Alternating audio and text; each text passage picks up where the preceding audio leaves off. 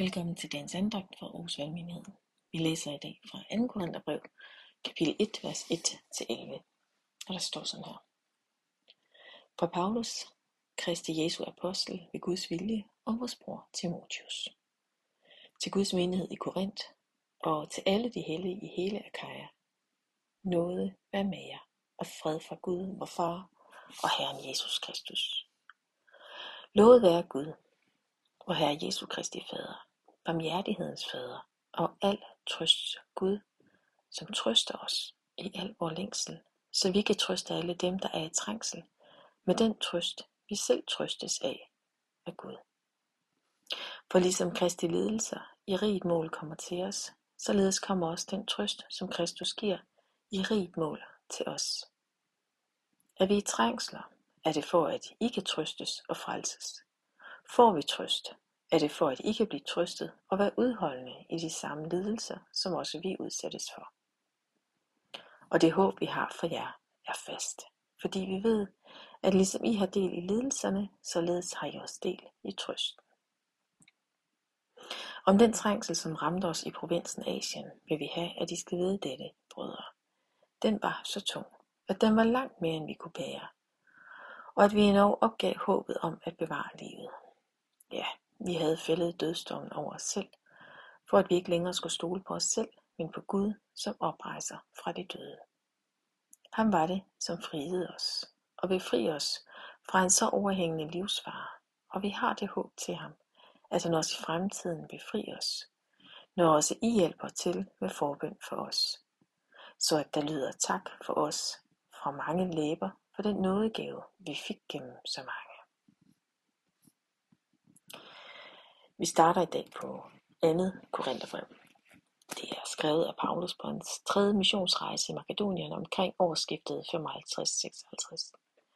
Og Paulus har altså her i Makedonien fået besøg af Titus, som har været udsendt til Korinth. Og Titus han gør grundigt rede for situationen i menigheden i Korinth. Og det er altså et øh, respons på situationen, der han får refereret. Det er et respons her på, at Paulus nu skriver brevet til dem. Og som alle andre breve, så starter brevet med en hilsen. Må Guds nåde og fred være med jer. Nåde og fred. Og det var en fantastisk hilsen, for det er lige præcis det, der kommer os i møde, når vi får en hilsen fra Gud selv, som vi gør gennem brevet her. Guds nåde og Guds fred. Må det være der, vi starter, og det vi erfarer, når vi vender os mod Gud selv for at høre nyt fra ham. Og så fortsætter Paulus ellers med at snakke om trængsler og om trøst. For Paulus han må lide for evangeliet og for menighederne. Han er altså i en større sags tjeneste, han sparer ikke sig selv. Han går gennem alle mulige forhindringer og trængsler for sine børn, sine menigheder, for at de må slå rod og trives og vokse og holde sig til sandheden. Og det er hårdt. For han ønsker at alle i menighederne må blive trøstet og frelst, at evangeliet, det gode budskab om Jesus Kristus, må slå rod hos dem i sin rene, den nådefulde form, og det må være til trøst og frelse. Trøst og frelse, det udspecificerer han faktisk også, for det er præcis budskabet om Jesu opstandelse, der peges på som det. Jesus som den, der giver os trøst og frelse. Det er kernen. Det er det vigtigste. Det er også det, der driver Paulus selv til at udholde trængsel, til at udholde sorg. Det sidste, jeg lægger mærke til i dagens tekst, det er ordet om, at han omtaler den forbøn, som menigheden i Korinth omslutter Paulus og Timotius med. Der står, at menigheden hjælper til med forbøn for os. Hjælper til. Det er altså som om, at forbøn her ikke bare er et add-on, sådan en mulighed til menighedslivet i Korinth, men det er simpelthen en integreret del af selve menighedens liv at være i forbøn.